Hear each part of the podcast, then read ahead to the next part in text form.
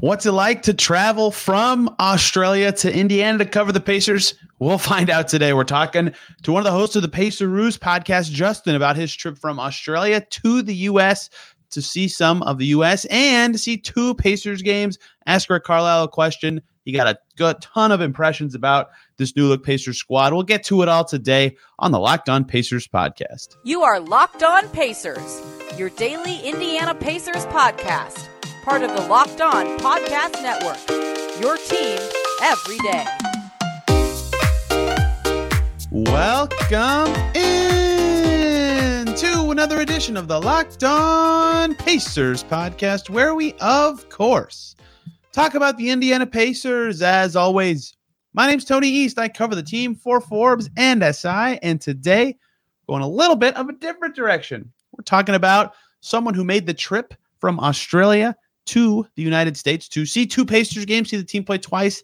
Asked Rick Carlisle a question, interacted with tons of players. Justin, one of the hosts of the Pacers, we get to a lot today talking about this Pacers team compared to some past ones in terms of fan experience. The new look Gainbridge Fieldhouse, his experience coming, like I said, from Australia to Chicago and Indiana to watch the Pacers play. Really fun and interesting conversation. I think you guys will enjoy. We'll just get right to it. And we are now joined by Justin from the Paceroos himself, who just made perhaps the longest trip to watch the Pacers in human history. Australia to the East Coast to Chicago to Indy, all to see the Pacers play twice. Justin, was it worth it before we get into the nuts and bolts of the trip?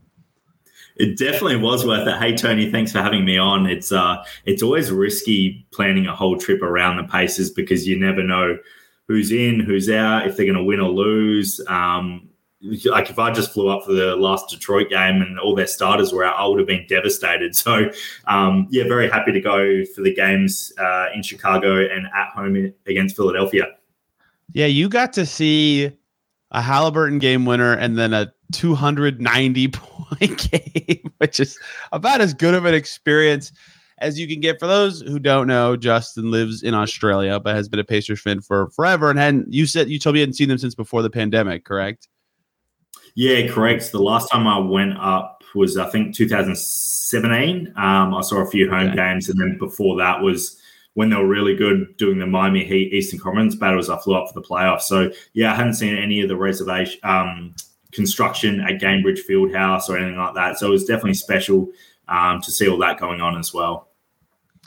Yeah, good good timing to go. Fun two games. Uh, my first question for you about the whole experience, because like I just said, two fantastic games, and you sat right by their bench in Chicago. If I'm if I'm to be correct, uh, what when you see them in person compared to watching them on TV stood out to you that maybe you weren't expecting or made them made you feel differently about the team a little bit? Yeah, it's really interesting after watching them so much on TV from Australia, being so up close and personal. You know, I was about one or two rows from their bench.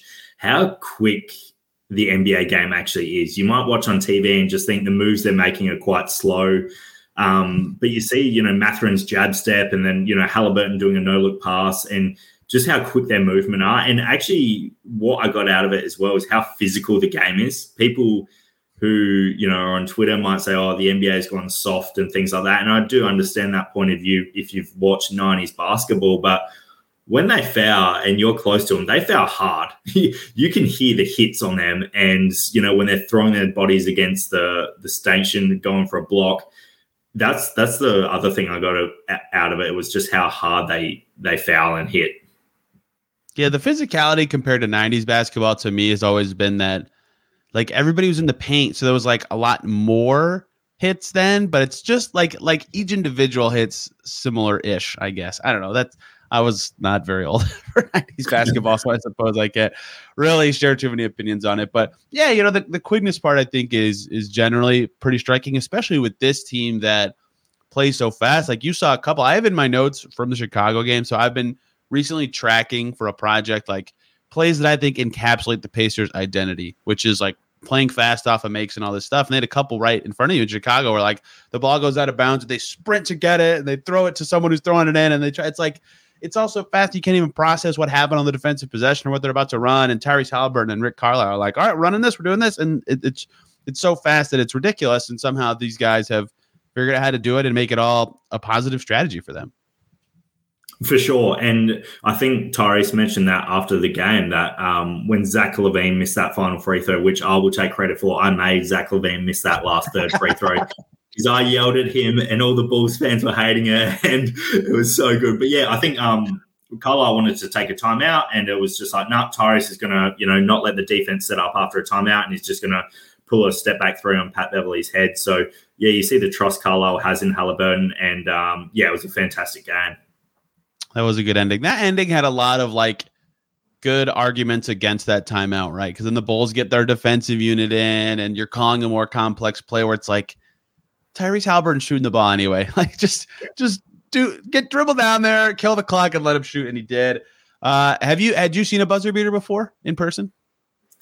No, the one that sticks out. Obviously, it wasn't a game-winning buzzer beater, but the buzzer beater that I have seen in person was probably a one Pacer fans will never forget, and that was Lance Stephenson's three over Dwyane Wade in the playoffs. I think it was three quarter time, um, a real momentum changer. So I was there in person for that one, but an actual game winner, no, that was that was the first one I've been at, and it was yeah, it was an amazing experience.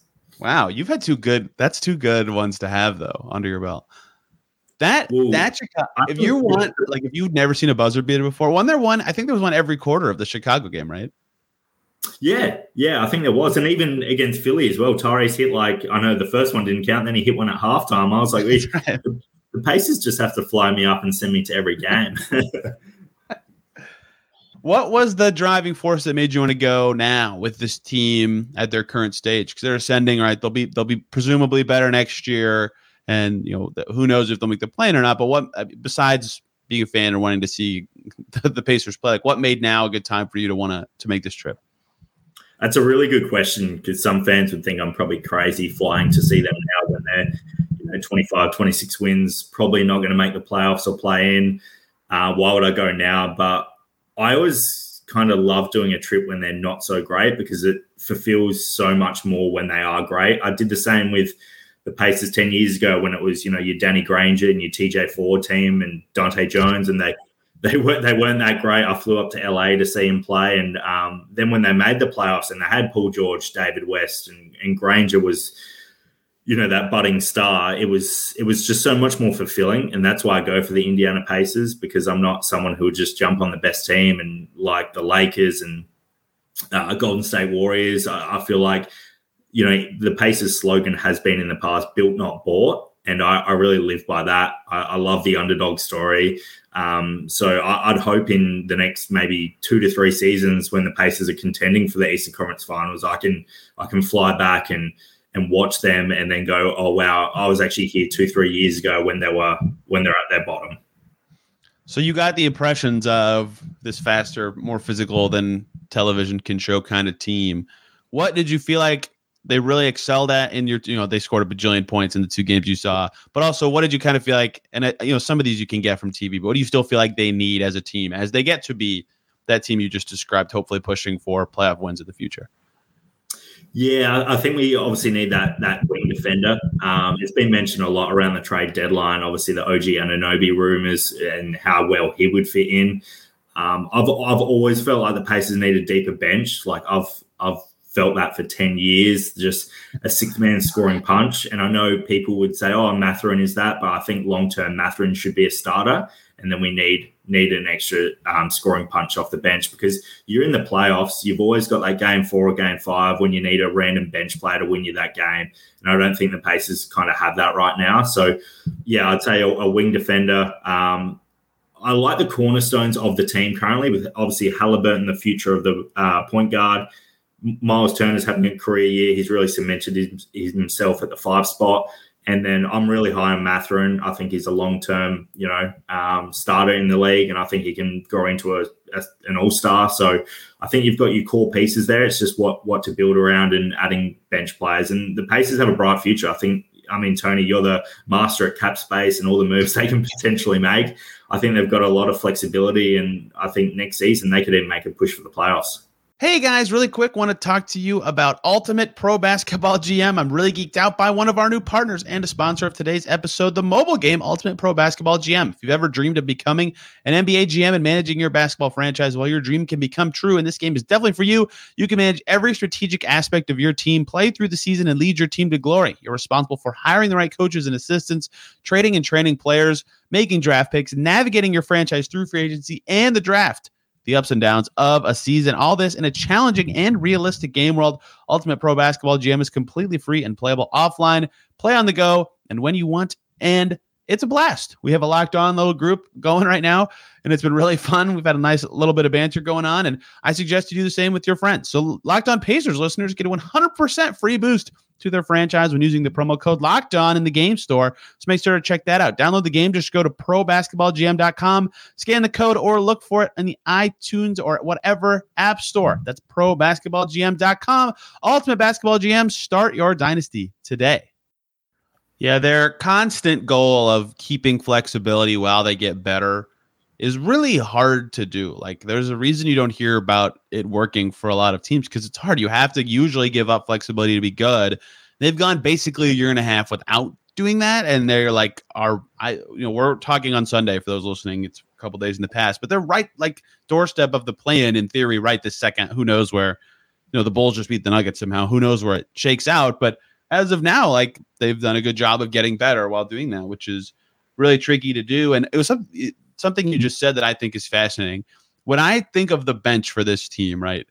Uh, a team I think about a lot is actually Philly because they don't have that good of a bench, but they survive because of the way they can stagger Harden and Embiid in a way that, in theory, if one day Mathurin is good as it looks like he can be, and maybe get a few more point guard reps as a player. I don't think he should be a point guard long term, but like in theory, a guy who can you can play through. You just stagger Haliburton and Mather, and you that's your bench score, right? And then all of a sudden, you're looking for pieces that fit around them or fit around your identity with those two.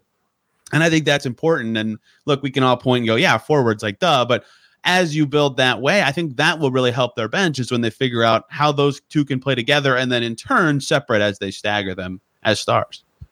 Yeah, I, I, completely agree. And I think the NBA is headed more towards that staggering stars minutes. You look at Dallas with Kyrie and Luka. Another you know, good example. You, yeah, you're not going to play them just together and then on the bench together. It's it's about staggering minutes, like you mentioned. So yeah, that long time, long term piece of Haliburton and Mathurin. Um, I feel like it's going to be an amazing duo. And if if Carlisle can stagger their minutes, then yeah, that's only going to be a great thing that might be a better team to look at too, because that's two guards, right? They, they don't have a lot at at the other positions. Uh, hear you talk in in Australian accent. Just I, I, asked Justin this when we were sitting by each other at one point if it sounded like we all had accents to him, and he said which which I thought was so funny. What word did that someone said like sounded the most wrong to you during this whole trip? Oh, that's a good one. Well, are you gonna ask me if I've got a knife or not? Because maybe we'll touch on that later. But that was probably the weirdest thing, which uh, I'm sure we'll touch into later. But yeah, it's funny. Every all your American listeners are probably half understanding what I'm talking about right now, and it's funny just being in America for three weeks, going from you know LA to New York to Chicago to Indiana, and hearing all the different accents. Like they change from state to state, whereas Australia is just this generic voice I've probably got um, so it is funny, like you guys have accents to me. It's it's great. I love your voice. I wish you, I wish I had it. I feel like I sound like a bogan. so um, yeah, it's just funny the terminology Americans use. Like after everything, they say you're welcome, whereas Australians probably don't say that. It's like oh yeah, cheers. Um, and Americans would be like, "What are we cheesing?" It's like, "Oh, I'm just saying thank you." Is there any basketball like like the, the NBL is a big deal, right? Like, are there any basketball terms like in Australia that aren't a term here? Uh not really. Like we try and copy a lot of the Americans. Like NBA is huge in Australia, so yeah, will try and kind of piggyback off everything within the NBA space. There's no real terminology with Australian basketball. The only thing is, like, we would say if there's like a mini scuffle in an NBA game where it would just be like, oh, yeah, it's like a hold me back situation where everyone's trying to hold, you know, oh, you better grab hold me back before I fight you. Um, that's kind of what we joke about a bit.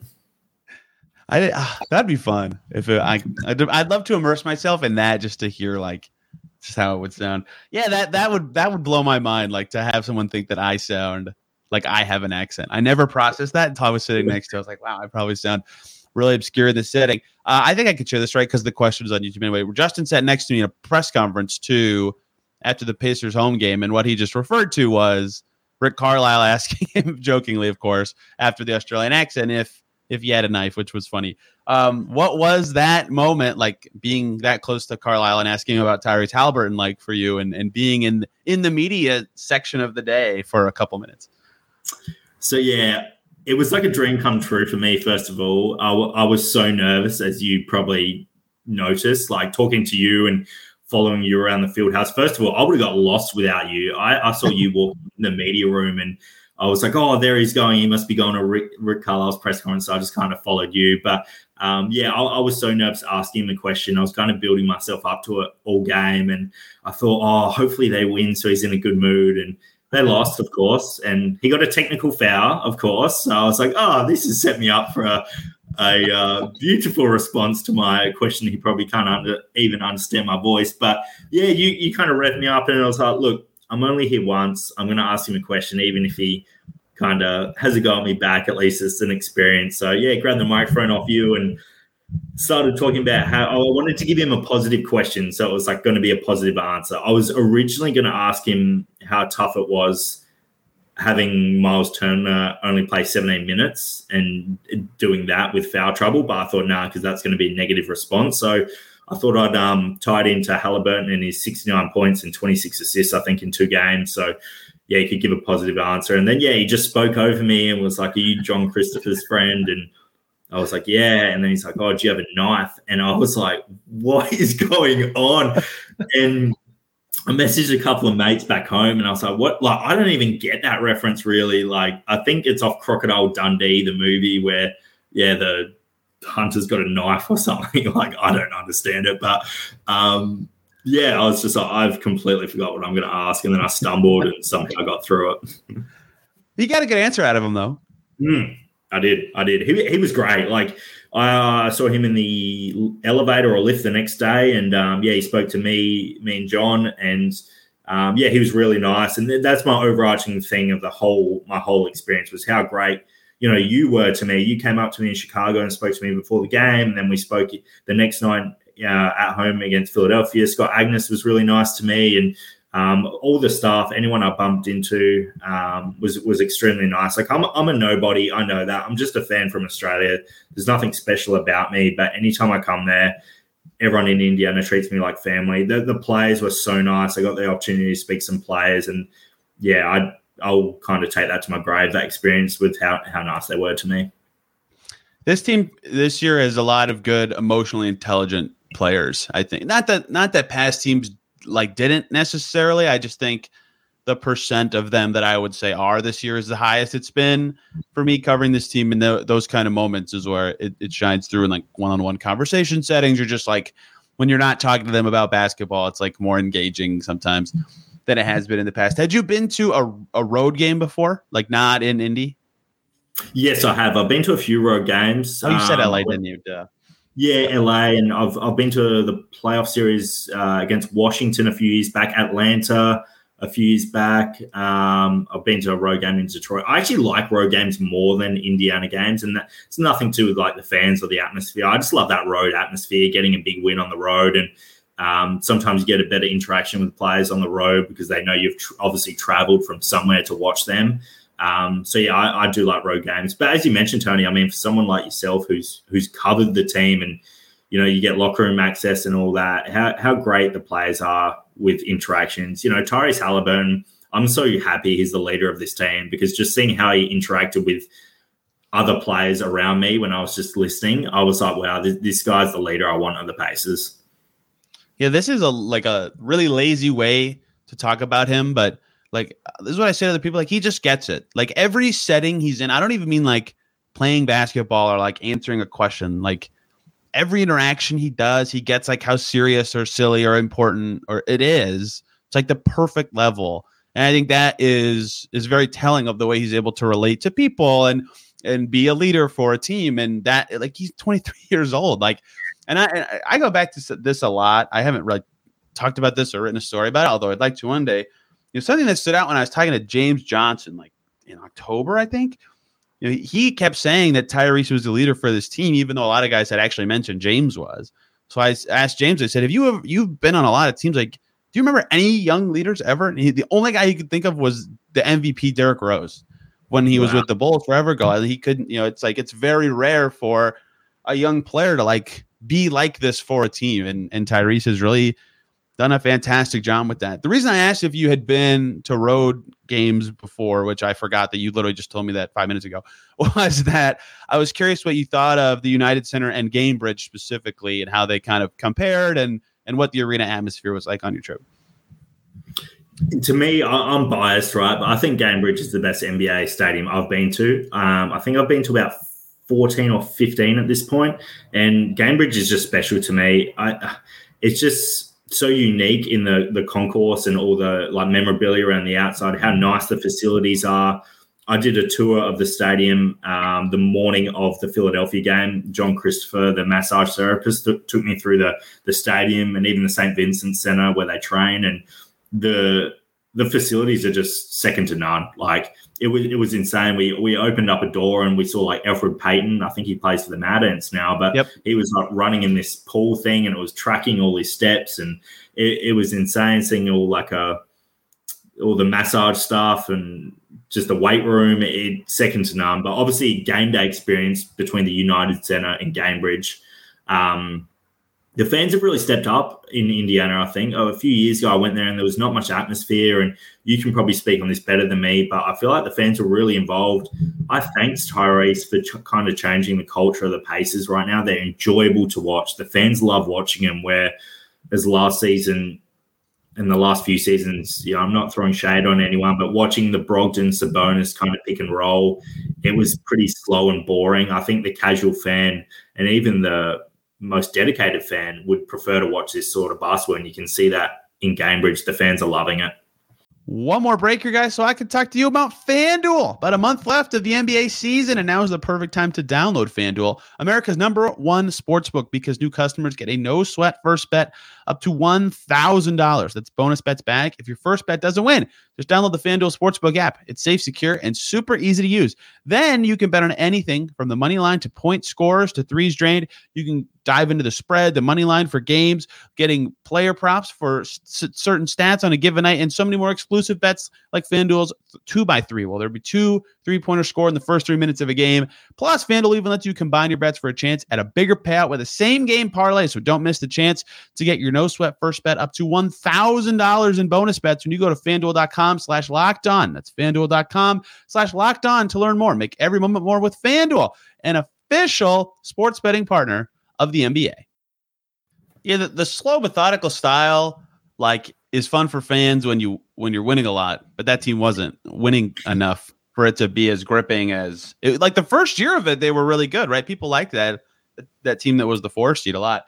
The reason I know that the fan culture has changed, like, look, my friends like sports, but I wouldn't describe any of my close friends as like big NBA fans, right? They're more, a lot of them are baseball fans and, and college sports fans and they are asking me every single time I see them about the Pacers now because this year's team is is more interesting and gripping, and I think that that speaks to yeah what what what they are now, and some of it's exceeding expectations, right? That's always fun and interesting, and what's going on, how's this happening? But yeah, there's a lot to it, and the vibe in Gainbridge is really fun. You got to see that you know it's not quite done yet, but that outdoor part on the north side that's you know uh, in conjunction with All Star next year is going to be really cool. Like that's going to make it more of a an experience, right? All those little things that happen to coincide with them, like nailing year one of a rebuild. It's, it's a pretty fun time right now, especially because Gainbridge is a good time. For sure. And, you know, I'd love to come to the All Star weekend next year. And, you know, that's on my to do list, whether I can make it happen or not. I feel like it's going to be a great atmosphere downtown. I, I always hear from Australia how well Indiana do events like the Super Bowl years ago was, you know, they said one of the best Super Bowls was held in Indiana. And maybe the NBA players might not want to go to Indiana too much, but I know they'll put on a great event. what if like uh like if Dyson Daniels makes Rising Stars, could you do media for Australia for that?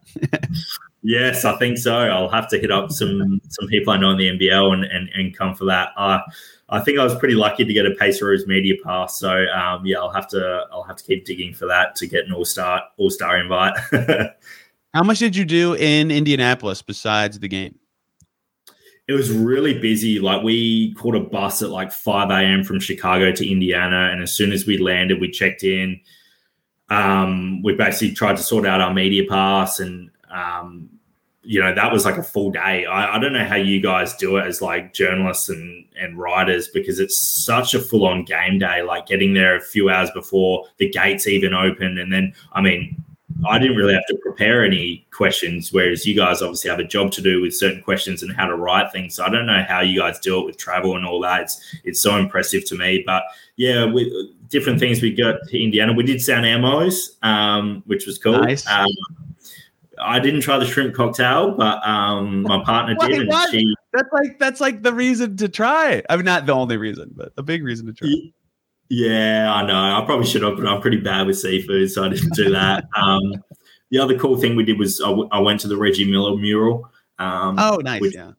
Which is cool. Got a photo in front of that, and I didn't know actually. Obviously, the next day they had the like the memorial service for David Benner, and Reggie Miller was actually there. So uh-huh. I was like, oh damn! If I stay one more day, I could have met him.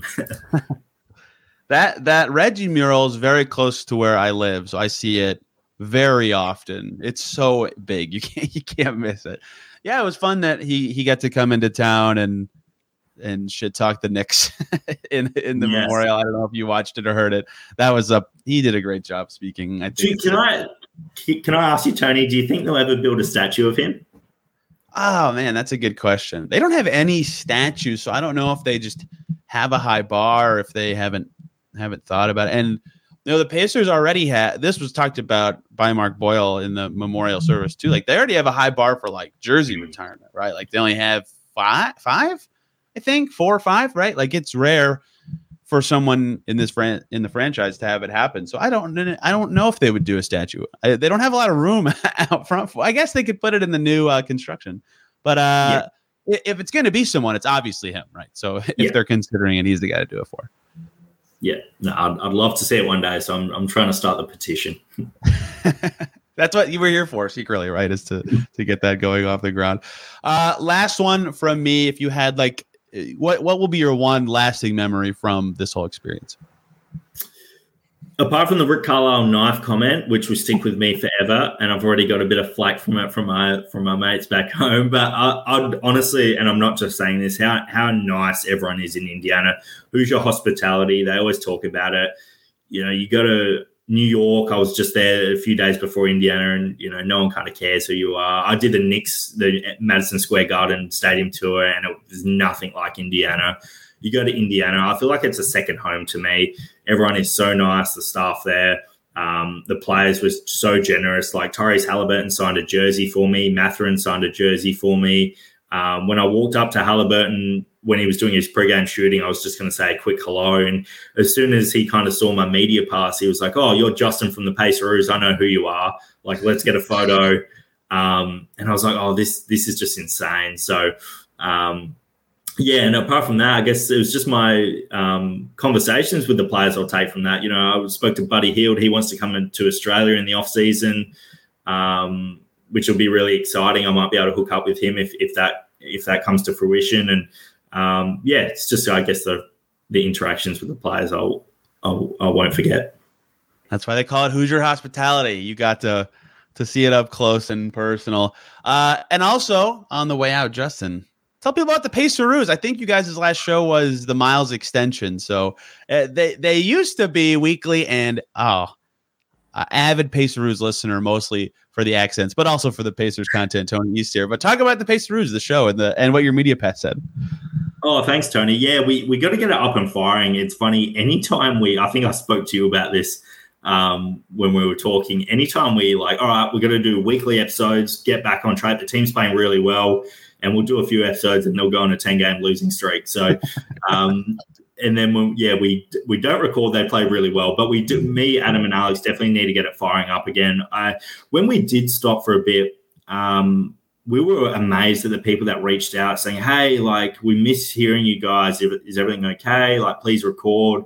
we just thought, you know, there's so many other great pacer podcasts out there. Everyone's probably got their daily fix, but um, yeah, we've had had so many great support, and I was astounded to get a media pass just through the Paceroos account. Like having media access to Rick Carlisle's pre-game and post-game press conference, just from a, a little guy. Like I'm from a small town in Adelaide, in Australia. I don't think there's probably one Pacer fan in in the whole of Adelaide. there is a few few in Australia, but from someone who you know joined two guys on a podcast um, a few years ago and just speaking from our, our bedrooms, and we've met up and we're all become friends. To now, like players on the team know who we are, and you know, actually asking Rick Carlisle a question. It's kind of kind of dream stuff. And we had, you know, Kevin Pritchard come on, Miles Turner does that introduction. It's just kind of pinch me moments. We had the fabulous Tony East come on a few times. So um, that was another pinch me moment. But yeah, it's we're definitely going to keep it going because I feel like the, this team's just going to be up and coming, up and coming, and um, really successful in the future. So we definitely want to keep it going.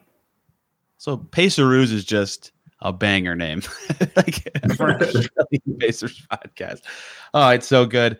Uh, yeah, I I would rec- definitely recommend the Paceroos myself. And before Buddy Hield visits you, I'll have to find any uh, Adelaide 36ers fan who lives in Indiana, so you guys can have the crossover of the century as the only fans of local teams from across the pond. If you don't have any parting thoughts, Justin, I'll get everybody out of here.